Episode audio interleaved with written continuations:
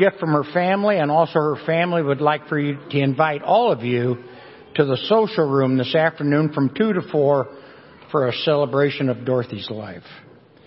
Community Praise Night is tonight. So join us here in the sanctuary at 5 o'clock this evening as we sing praises and praise our Lord. There is no adult Bible study, Bible study today. That will continue next week. There is also no youth Bible study this evening. That will also continue next week. So at this time, I'd like to have Brad Hoagie come forward.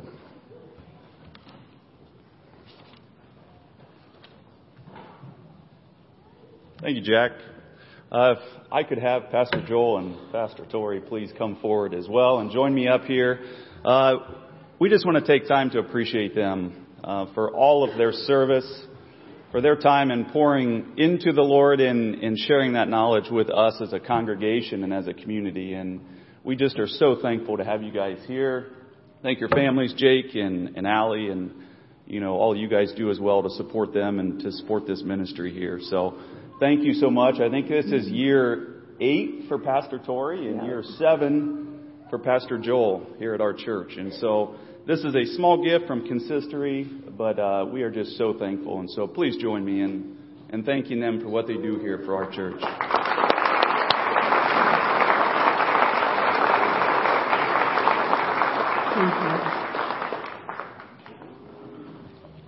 In several minutes, we'll start our service officially. So in the meantime, take a moment and greet one another.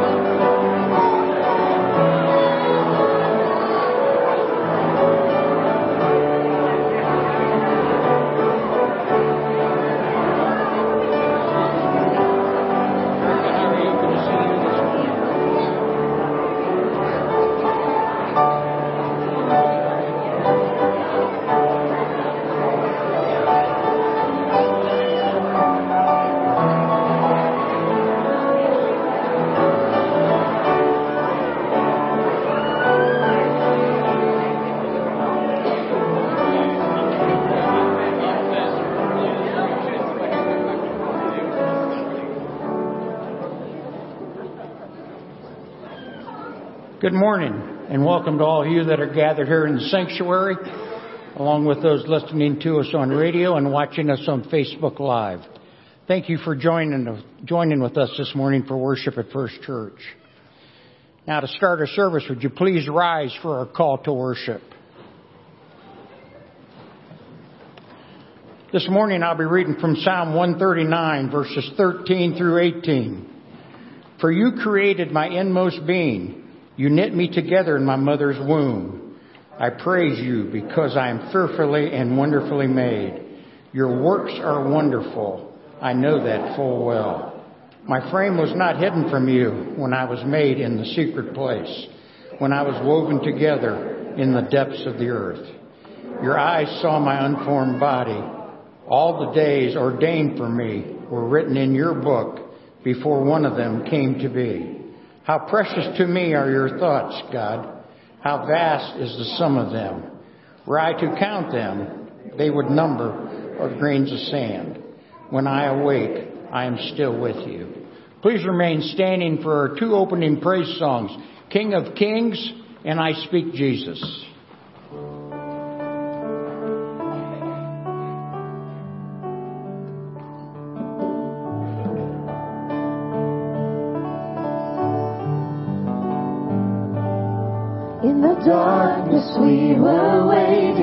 without hope, without light. Till the heaven you came running, there was mercy in your eyes.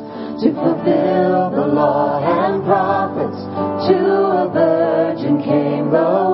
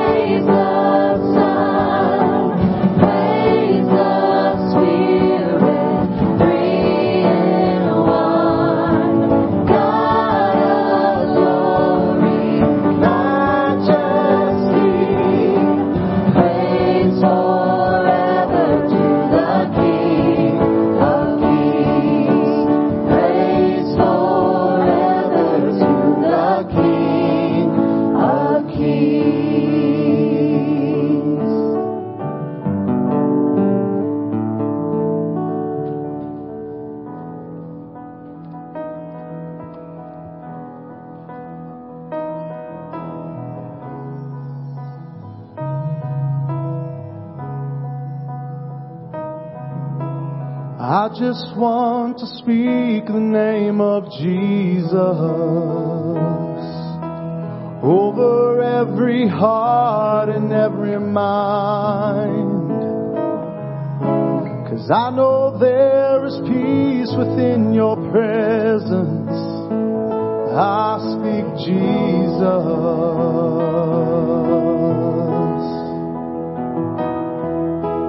I just want to speak the name of Jesus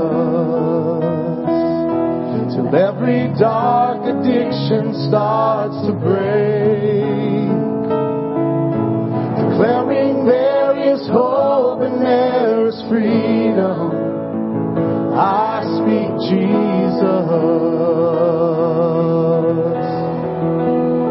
Cause your name is power.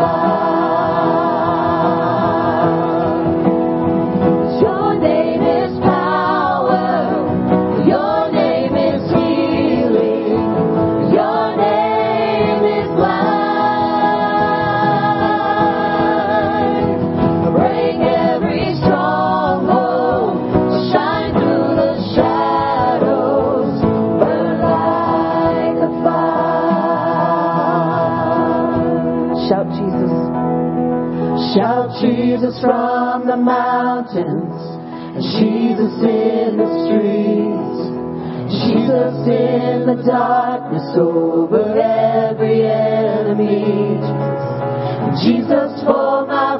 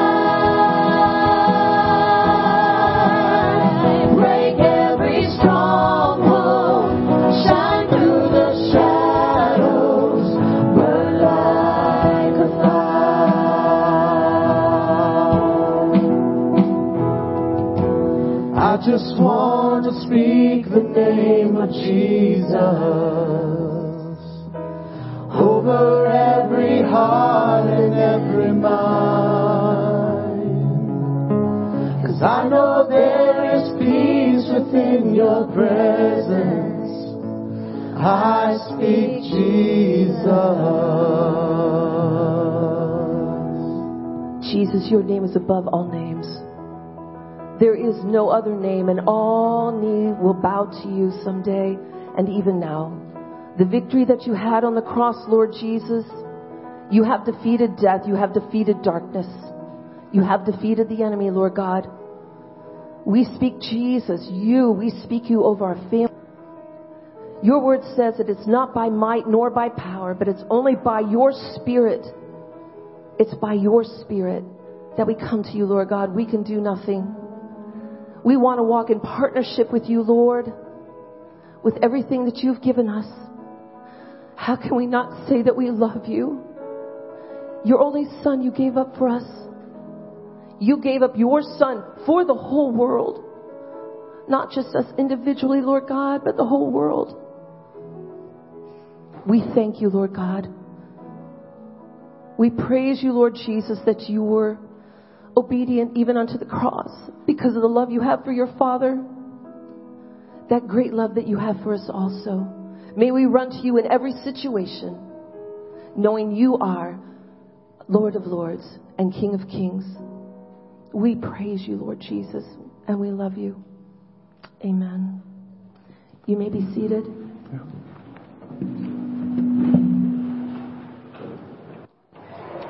Amen. Amen. This time I'm going to invite Rob Cheney forward. Um, as you all saw in your bulletin, if you were in the sanctuary with us this morning, you saw in your bulletin there was an insert with some information and giving biblical perspective on an important issue that's coming up, and Rob's going to share a little bit about that with us this morning.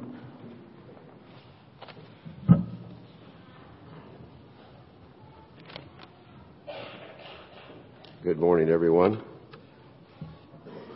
Thank you uh, for this time. Um, some very important things you'd like to talk about just for a couple minutes. And uh, normally, this is the mission moment is about a missionary and where he comes and updates us on what's happening in the mission field. But this one's a little bit different. This one is, I believe, God is asking us to join in His mission. And that mission is to protect the unborn and the children. Wasn't going to do that. it's to protect the children, the unborn, and the ones living. And there's an insert in your bulletin We've got a very important uh, vote coming up in November, the first Tuesday of November, and um, it is a it is about abortion. It is about the sanctity of life. It is about protecting the innocent, and that means not only the unborn, but your grandchildren and your children. The enemy is after them. There's no doubt that the world is growing in a darker place, and we've got to take a stand on some issues, and we're going to get a chance to do that. And God is asking us to join in this mission. This is not about politics. We owe no party allegiance at all. Our only allegiance is to Jesus Christ, our King. And He is asking us to stand up and be firm and be bold. Now, the Spiritual Council has put a very nice, very good document together here. It's got a very good scriptures, very scripture based that tells us why we need to stand up and protect life and innocence. It's very clear about what we're being commanded to do. So on the back side of that, you'll see you'll see the actual proposed amendment. They want to amend the Ohio Constitution. Okay? They want to amend the Ohio Constitution. Be it, be it resolved by the people of the state of Ohio that Article 1 of the Ohio Constitution is amended to add the following. And if you look through that, this is the actual wording, and you're going to see a lot of colors on there where we've tried to point out and this, uh, the Ohio Roundtable has taken the time to point out the deceptiveness of the language. It's very deceptive. Reading it quickly, you might say, oh, they're going to take away our freedoms, and that's what they're going to try to tell people. our freedoms are being taken away. But no, it's about the innocent. It's about our unborn children, and it's about the children sitting next to you and I. So, take some time to read through that. I ask you to pray about it. It's like these scriptures say we wrestle not against flesh and blood, but principalities in high places. So we need to pray, but we also need to act. So I ask you to, to, to pray about that and to get right with God, get on your knees and, and ask God how you can join in this fight. And please show up and vote on uh, the first Tuesday of November. Thank you.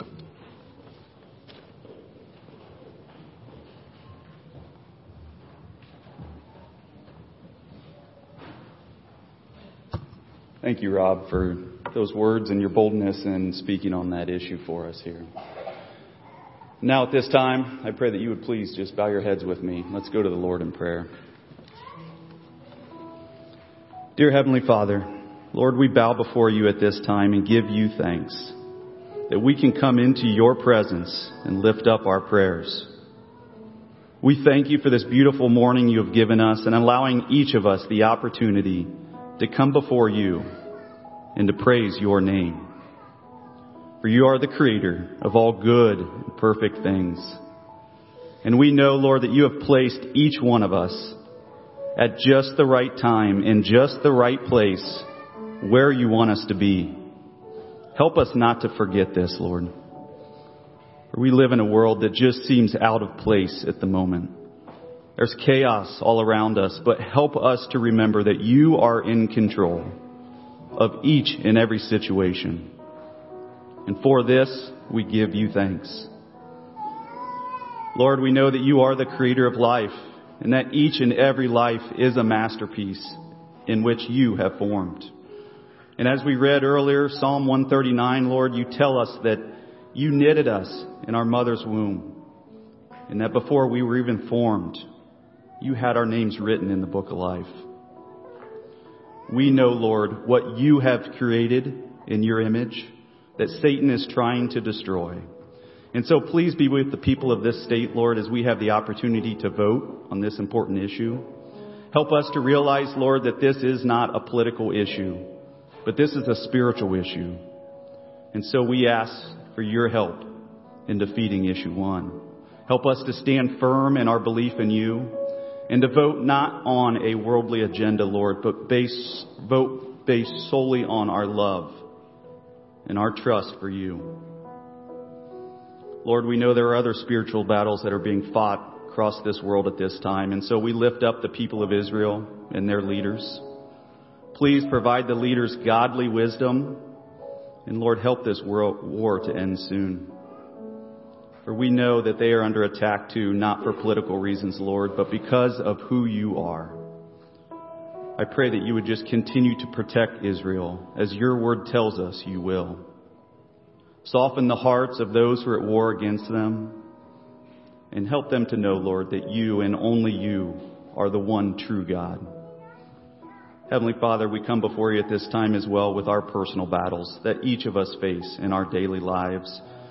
We know many in this congregation are dealing with sickness and pain and heartache. Help us to lean on you during these times and pray that you would please provide healing and comfort where it is needed. Be with the farmers at this time as well, Lord, as they are putting in the work in the fields, and please keep them safe throughout this harvest season. Lord, we again just give you thanks for who you are for your Son Jesus to die for our sins. And help each of us to respond to this free gift of salvation by confessing our sins and accepting you as our Lord and our Savior. And I pray that everyone sitting here today and listening on the radio, Lord, that has not made this commitment to please do so today. And help each of us to remove these things in our lives that we put before you and help us to just fully commit our lives to you. Please bless the remainder of this service now, I pray. Pray that the Holy Spirit would just open up our hearts and our minds to what it is you need us to hear. Please keep your hand upon First Church here in New Knoxville. And Lord, help us to stay focused on putting you first in all that we do. Bless the time this evening during our praise and prayer night, and we ask that your Spirit would just move through this place. As we lift up our voices to you tonight, Lord, I just pray that you would fill our hearts with joy. And most importantly, Lord, that your name may be glorified in all of it. Through all this, Lord, we love you and we give you thanks. And we join together at this time, Lord, and lift up to you the prayer that you taught us to pray, saying, Our Father, who art in heaven, hallowed be thy name. Thy kingdom come, thy will be done, on earth as it is in heaven. Give us not, forgive us our debts, as we forgive our debtors. And lead us not into temptation, but deliver us from evil.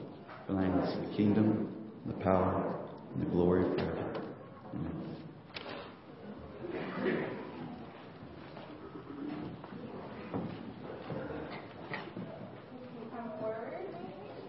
There we go. Kids can come forward for children's chat at this time.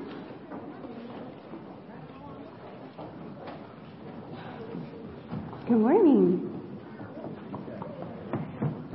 How are you? Hi, guys. Everyone have a good week? Yeah, good.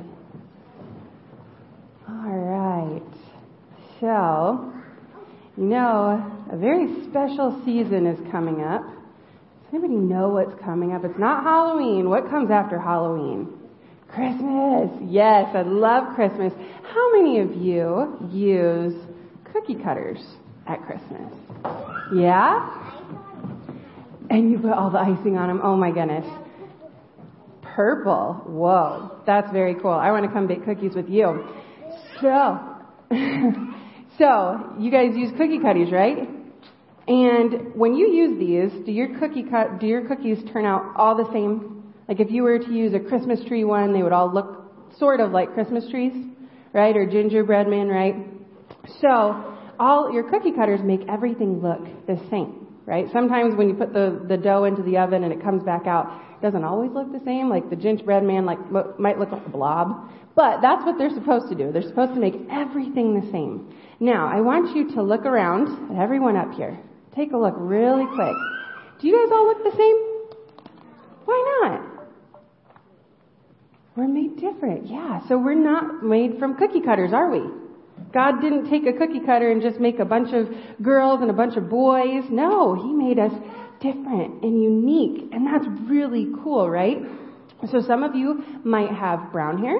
Some of you might have blonde hair or red hair. Some of you might have blue eyes or brown eyes or green eyes. So we don't all look the same. And do we all like the same things? No, some people might like sports, some people might like dancing, you know, it's, we are all different. And God did that for a reason. God created us all special and unique, right?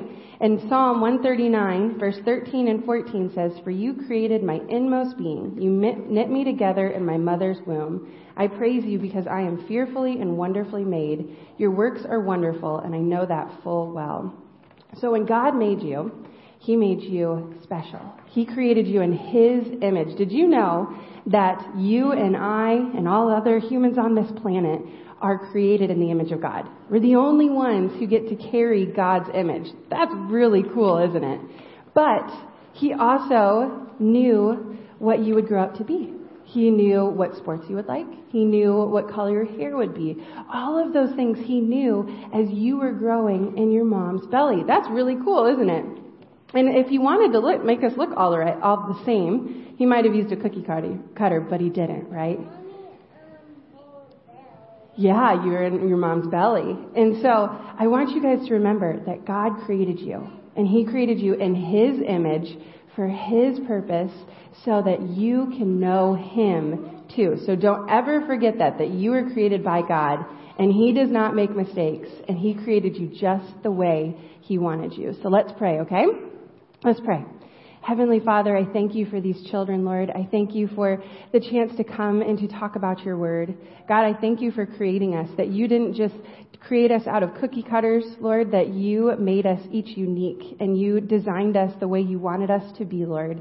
God, I pray that you would help us to remember that we are created by you and for you to be in relationship with you. We love you and we thank you for all that you are and all that you do. Amen. You guys can go back to your seats. Amen. Thanks, Pastor Tori. Thanks, kids.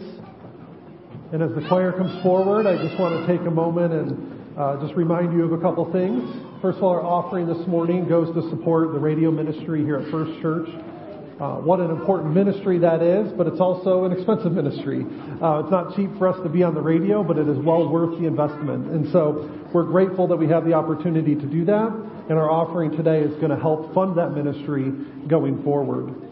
Also, just one bit of clarification. Uh, the the Bible study that is canceled this morning is Aaron Rorbaugh's Bible study class. The one on parenting that meets down in the Souls room will still meet today after church. Um, so if you're a part of that class, we invite you to stick around during the Sunday school hour and participate in that.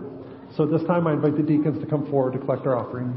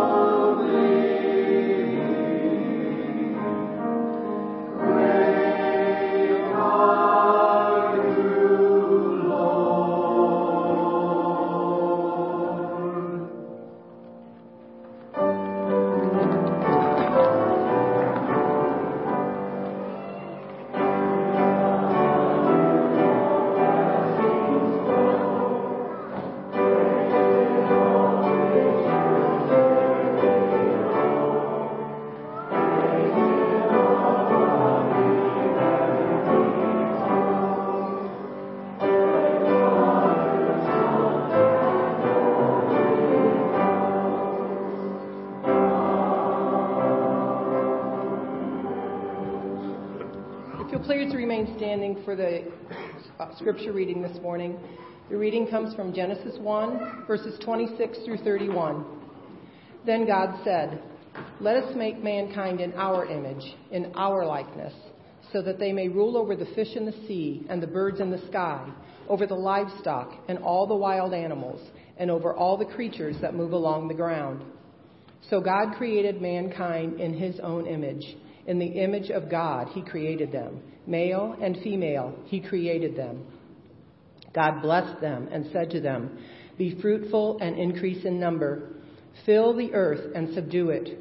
Rule over the fish in the sea and the birds in the sky, and over every living creature that moves on the ground.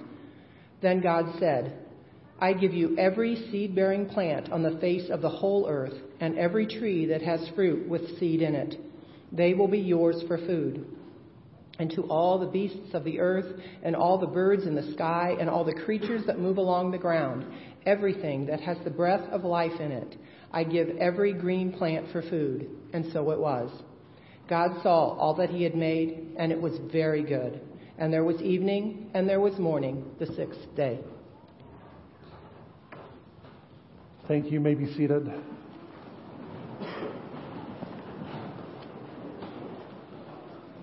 Let's pray to the Lord together. Father, we come here this morning in your name uh, to worship you and to praise you. And we come here to hear from you as well.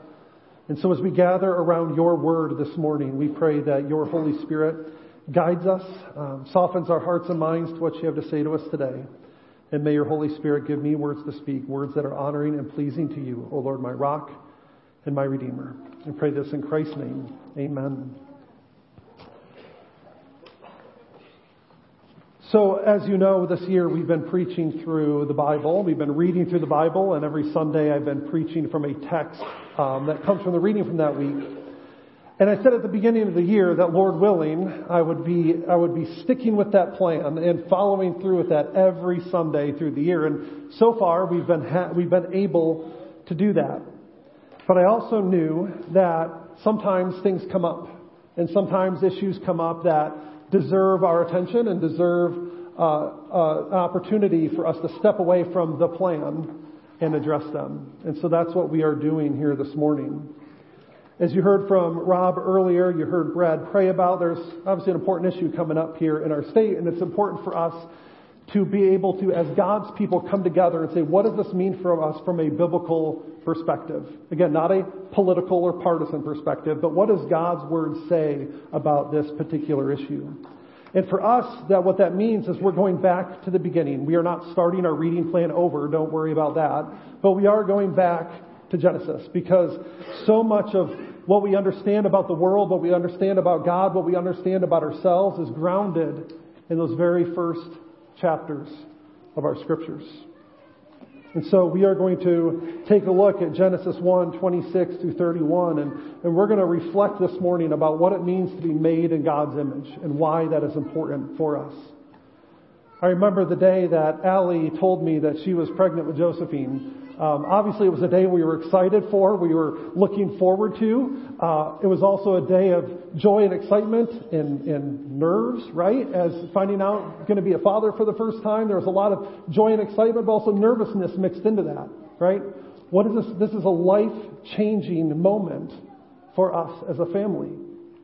Many of you have experienced that. Many of you long to experience that. And there are many people in this world that when they hear that news, they have a very different kind of response.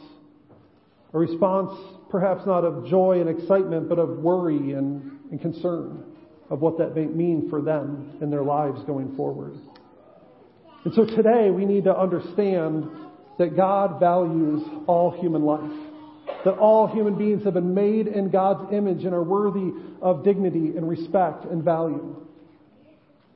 And we must understand that we need to allow that principle, that truth to impact how we live in this world. And so we're going to talk about that this morning by looking at Genesis 1 and, and reflecting on that truth as it pertains to us and as it flows throughout the rest of Scripture as well. And so the first thing that we see here in Genesis 1, this is the creation account, of course. And in Genesis 1, 26 and 27, we see that all human beings, male and female, are created in the image of God. Men and women both equally bear God's image in His creation, one not more so than the other.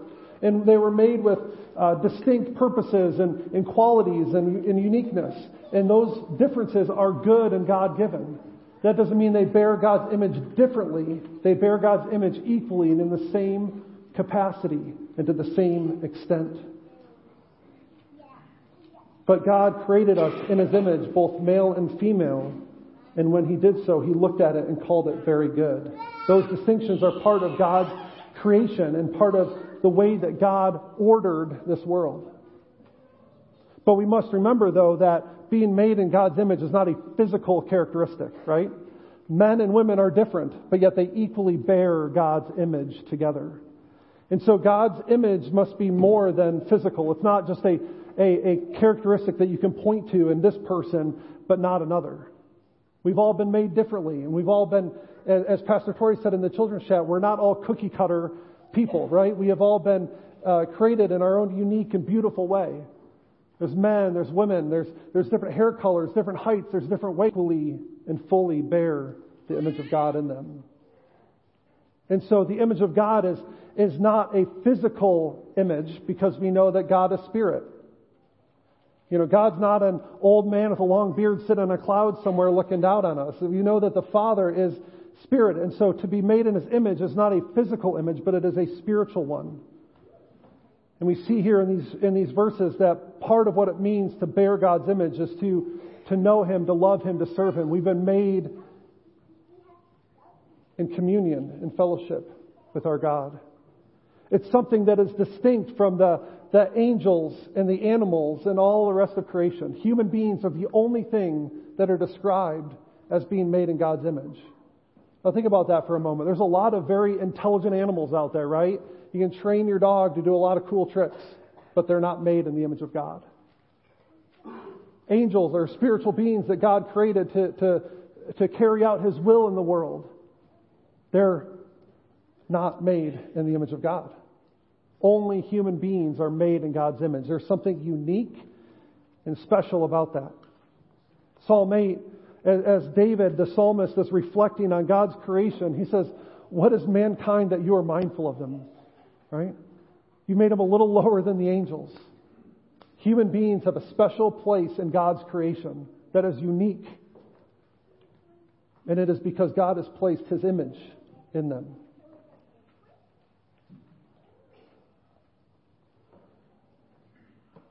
So, therefore, it means that all human life from womb to tomb is valuable and precious and is worthy of dignity and respect. See, all people are valuable and precious to God. And so when we think about life and we think about life beginning at those earliest moments inside a mother's womb, that life is precious and valuable to God. When we think of a life of a, of a teenager, that life is valuable and precious to God. When we think of an elderly person struggling with health concerns, that life is valuable and precious to God. All life, from womb to tomb, is worthy of dignity and respect.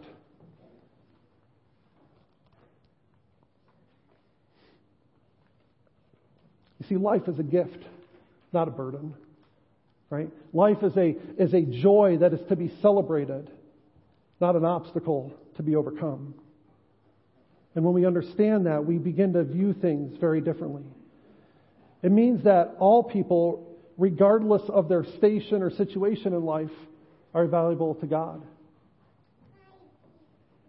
It's not based on their, their sex. It's not based on their viability. It's not based on what they're able to offer to this world. It's not based on economic or citizenship status. All life is precious and valuable to God.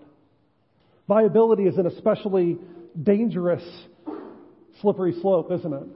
Because how do we define viability? Right? We understand that term is often used in this conversation, but we must understand that we have to ask ourselves where do we draw the line when it comes to viability? Infants are not viable in and of themselves. They cannot care for themselves or support themselves. They are completely and totally dependent upon their parents or their caretakers for survival. Right?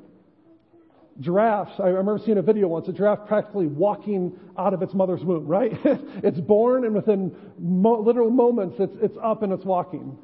Right? Animals in the animal kingdom are, are almost totally independent. Not all of them, but many of them are almost totally independent from the moment of their birth. But human beings aren't. We are totally dependent upon our parents or our caretakers until we reach an age where we're able to care for ourselves. But let's leave children to the side for a moment. That viability question raises many other issues. What about people with disabilities? What about people with terminal illnesses?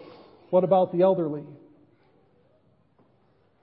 That question of viability goes beyond just a, a child in the womb, but it affects all areas of life. And if we allow ourselves to go down that path, we may never know where it ends. And so all human life is worthy of dignity and respect. Your value as a person is not based on what you're able to contribute to society.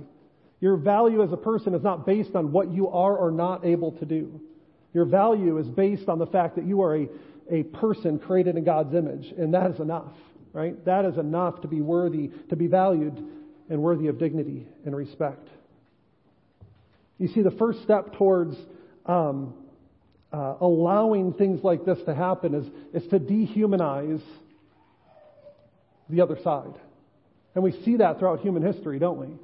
Think about what happened in, in, in the early uh, centuries of American history, of, of, of history on this continent with slavery. One of the ways that, that people justified slavery was by looking at human beings, particularly Africans in this case, as less than human. And it was even, it was even structured into our, into the, the documents of our country with a three-fifths compromise. There was a dispute about how to count slaves for population purposes, for representation in Congress. And so what did they do? They counted them as three-fifths of a person. Can you imagine being considered three-fifths of a person? Not fully worthy of dignity and respect? Look what happened to Jewish people in 1930s and 40s Germany in the Third Reich. They were described as cockroaches, as vermin that were infesting the country. People didn't decide to persecute Jews overnight during Hitler's reign. It was something that was built up over time by the way it was talked about and by the words that were used to describe them. And today we talk about children, unborn children, as clumps of cells, as tissue that can be removed, as not truly a living person. And we use those words to justify this abortion issue. We allow those terms to dehumanize the child and, and take away the value and dignity and respect that God has placed on them. And in doing so, we justify atrocities. So yes, we should push back against laws and that, that harm human life. And we should also pursue laws that help human life to flourish. It's a both and issue, right? It's not just, we as Christians are not just pro birth. That, that term has been thrown around a lot, right? We are not pro birth, we are pro life. We long to see the value and dignity of human life lifted up in all things.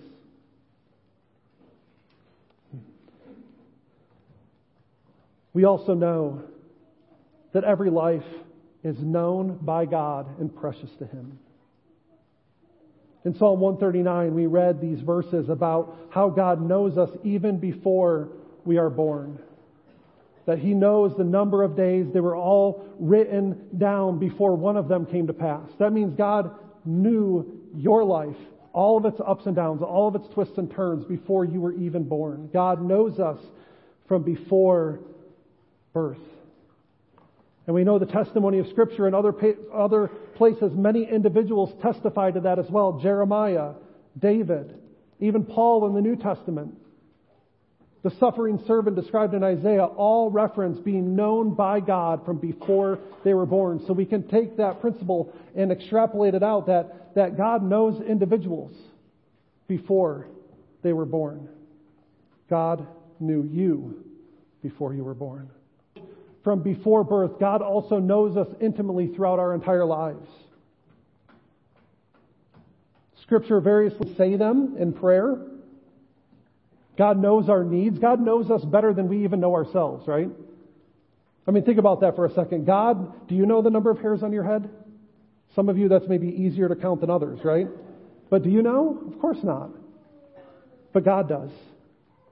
He knows you better than you know yourself. And He knows what you're going through, right? There's a comfort in that. It's a comfort to those that feel lonely and isolated. They feel like they're going through something that nobody else can understand. But God does. God sees you and God loves you. See, there's a story in Genesis uh, 16. Uh, you don't have to turn there, but uh, in Genesis 16, there's a story of Hagar. Hagar was Abram and Sarai's maidservant. She was a foreign woman, and, and Abram and Sarai were unable to conceive children for themselves, and so they came up with this great idea that they would force Hagar, their maidservant, to sleep with Abram in order to produce a child. And it worked. Their son Ishmael was born to them.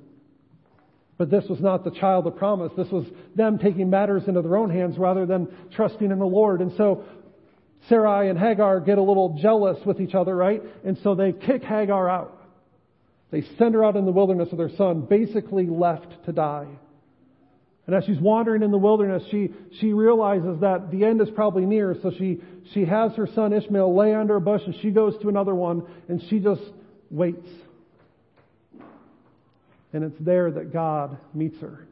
Right? God sees Hagar in the wilderness, abandoned, a single mom left with nothing. And God meets her there. God rescues her and God provides for her. Many people have named God in Scripture. We know El Shaddai. We know uh, uh, Jehovah, Jehovah Jireh, right? There's many names in Scripture. But Hagar a foreigner, single mom, kicked out of her home and left to die in the wilderness, is the first person in Scripture to name God. She calls him El Roi, the God who sees, the God who sees me. Because she knew that even in her trouble, even in her distress, God knew her and God saw her. And the same is true for you today. In your distress and your worry and your doubts, God sees you and He knows you.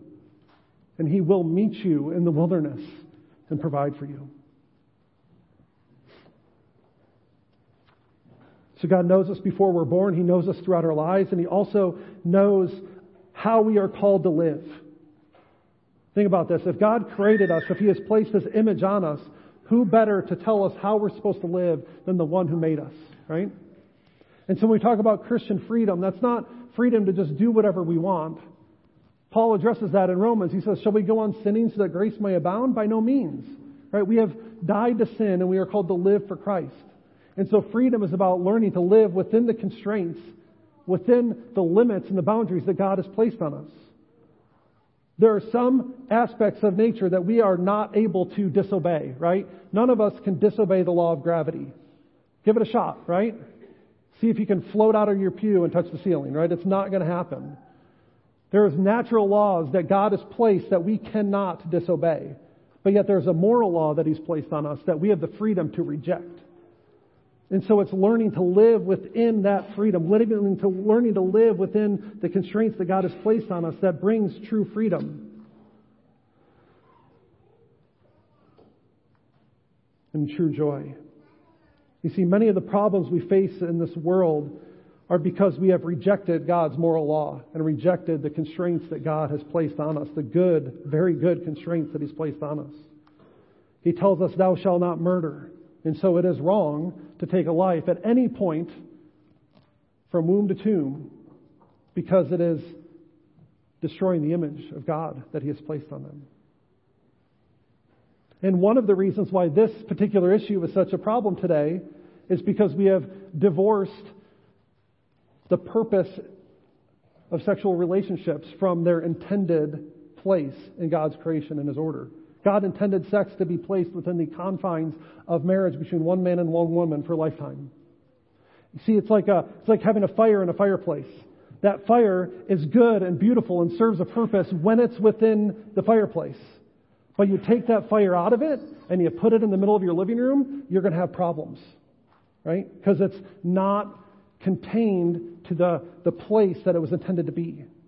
And so in our world today, we have, we have divorced sexual relationships from the context that it was intended to be in between marriage between one man and one woman. And when we do that, it creates all sorts of problems in our culture. One of them being this abortion issue. We have devalued the sexual relationship, and so we have devalued the natural result of that sexual relationship, which is life. All right, we got to keep going. All human beings not only are valued by God, made in His image, but they're also created for a purpose. This creation mandate described in Genesis 1 to be fruitful and multiply, to fill the earth and subdue it, that is what God created us for. And it's carried out. Obviously, sin wrecked that, right? We are not able to fill, not able to live it out as we were intended to. But God instructed us as human beings to continue to His work in creation, to be His representatives, to exercise His authority over creation to continue the work of filling creation with life. Right? That is what he has called us to do. And in the New Testament, we see that maybe described in a slightly different way, right? Because God calls us the, uh, to the great commandment and the great commission. We are called to fill the earth with the, the good news of the gospel that God is bringing not physical life, but eternal life to all who believe and trust in Him. And we are called to go into the world to fill it, not subdue it for ourselves, but to subdue it for the kingdom of God, right? To make disciples who are obedient to Him. See, Jesus was the perfect image of God. If we want to know what it's like to, to be made in the image of God, all we have to look, do is look to Jesus. And we know that the ultimate fulfillment of that is not a, a physical relationship. Jesus was never married, had no kids. So it must be more than that. But it's a life completely devoted to the Father, completely obedient to Him, and in perfect communion and relationship with God. You see, we take away the meaning of life, and, and, and all we're left with is a self centered nihilism where we reject all moral and all religious principles because we believe that life has no meaning. If we don't believe we're made with a purpose, if we don't believe that those things are true, then we're left to just make it up for ourselves and do whatever we think is right. The National Right to Life Council estimates, and there are no really good numbers on this because of the way reporting works, estimates that 63 million children have been aborted since Roe v. Wade, Roe v. Wade was established in 1973. The current population of the United States is 332 million. So if you just do some rough math there, that's about 19% of our current population of the United States. Imagine for just a moment that one out of every five people that you know were just not there, just gone. Imagine the people that you love and care about just not being in your life, right? One out of every five.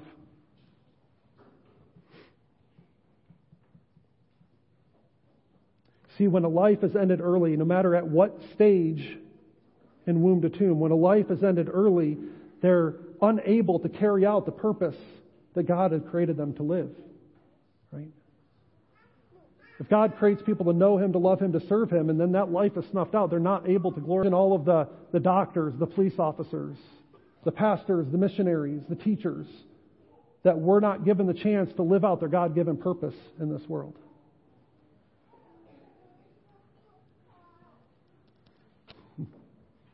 we need to keep going. Because this part is important.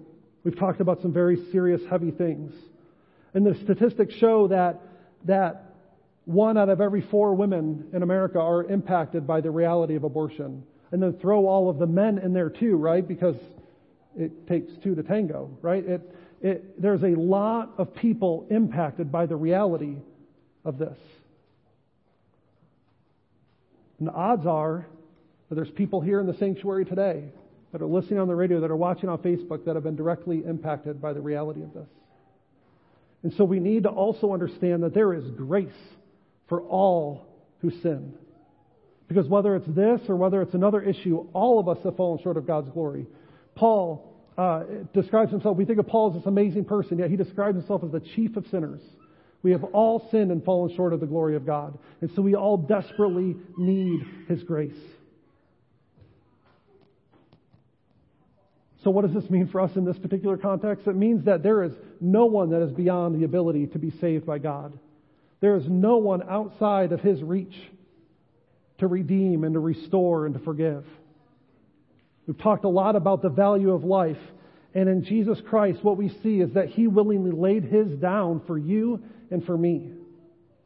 That He died in order to save us from our sin. He entered into the grave and conquered death in order to give us eternal life. And all you need to do to understand that, to receive it for yourself, is to repent and in saving faith, believing faith, turn to Him. You see, none of us are perfect. None of us can stand up today and say, I've earned my way into heaven because I have perfectly obeyed all of the commandments. Right? It's impossible. But in Christ, all things are possible. In Him, there is salvation to all who believe. And so we need to choose life. In Deuteronomy 30, as Moses and God's people were standing on the edge of the promised land, the whole book of Deuteronomy is, is essentially a recap of, of all that God had done for his people. He re- reiterates the law. He, he reminds them of, of God's deliverance out of Egypt and all the provision that God had made for his people. And there, standing on the banks of the Jordan, Moses calls on the people to make a decision. Right? He says, I've set before you death and life, blessings and curses. But it is up to you to decide what to do with it. And so he calls them to choose life so that you and your descendants may live. So, church, I'm calling us to choose life. Right? I'm calling us to make a decision and to stand on it. We need to choose life. And that means more than just voting on a proposed amendment, although that is important. Allow your voice to be heard. But it also means giving to organizations who support and care for women and families and children who are in their time of need. We need to put our money where our mouth is, right? One of the factors, one of the leading factors why women and, and families choose to pursue abortion is for, because of financial instability. And so we need to provide ways for people to have their needs met so that that is not a fear. We also need to support uh, adoption policies that make it easier for families to adopt. If we, if we propose that adoption is a viable option, alternative to abortion, then we need to make sure that that's a realistic possibility for people. Right? We need to support policies that make adoption easier and safer for everybody involved. And we also need to support policies that lead to that sort of financial stability for the, the least of those among us. We need to provide for people that are, that are, are in serious need, that don't know where their next meal is coming from, that don't know where they're going to buy diapers for their kids. And so we need to support policies that promote life in the womb and after the womb. And as Rob encouraged us earlier, we need to pray. We often think of prayer as a last resort, right? We think of it as something that, that we'll get to when all else fails. But we need to make sure prayer is the foundation of everything that we're doing here when it comes to this. Colossians 4 2 says to devote yourselves to prayer, to be watchful and thankful. Prayer is not an option, it's not a convenience, it's a commitment that we make. And so we need to commit ourselves to be people of prayer. And I know I've gone over my time, but I have one more story to share with you, and then I'll invite the praise team to come forward. In the early church, in the days of the Roman Empire, they didn't have abortion clinics or pregnancy centers available.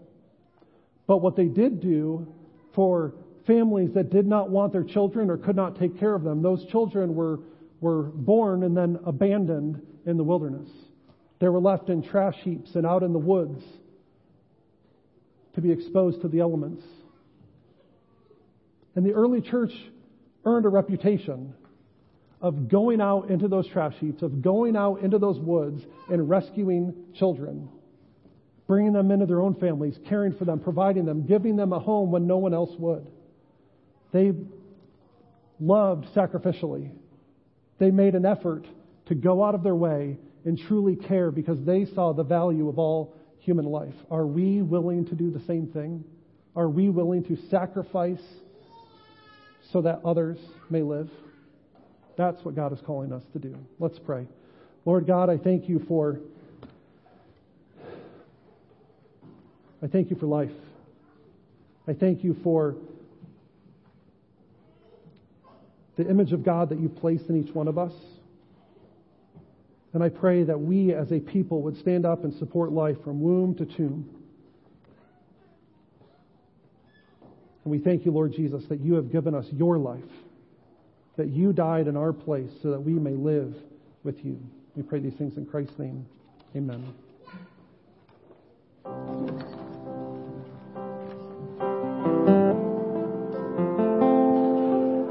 Let's stand and worship.